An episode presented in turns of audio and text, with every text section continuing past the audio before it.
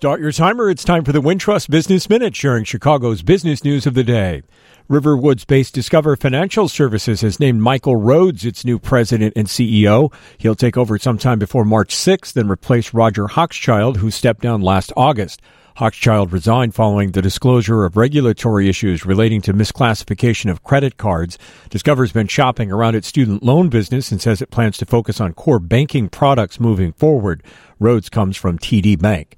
A Chicago medical device startup has raised $2 million to help it bring a blood clot treatment to market. Flow Medical is a spinoff from University of Chicago and is developing a catheter that dispenses medication in patients with acute pulmonary embolism, a condition that blocks blood flow to the lungs.